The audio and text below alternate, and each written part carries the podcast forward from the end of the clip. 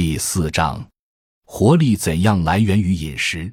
活力就是指人体充足的精力，做起事来干净利索、果敢有劲，其实就是体能充足的表现。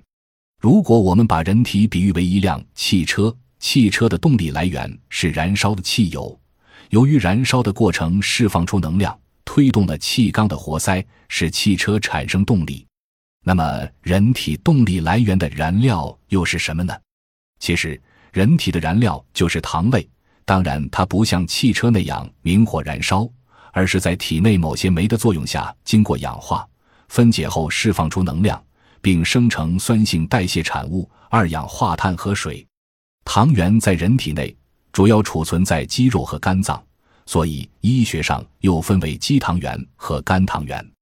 体力活动时，经常以消耗肌糖原为主，所以劳动锻炼以后。会产生肌肉酸痛，这是代谢产物对肌肉和神经的刺激所致；而脑力工作时，则以消耗肝糖原为主，所以思虑过度也容易产生疲劳。这些糖原的输送是随人体血液循环而运至全身组织器官的。人体内的糖原主要依赖包括碳水化合物、糖类、蛋白质、脂肪在内的营养物质，在人体内多种酶的作用下转化。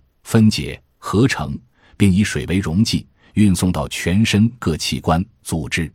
然而，糖原在脑内的消耗量是最大的，大约占人体耗能的十三。充沛的活力实际上源于饮食中的各种营养成分，只有不断的补充，才能用之不竭。专家提示：要想源源不断的给人体补充能量，就要靠人们从饮食中不断地、合理的摄取糖、碳水化合物。蛋白质、氨基酸、脂肪、脂肪酸等这些营养物质，尽管作用不同，但都可以产生热能。这就是养生学所谓的日常必须之补。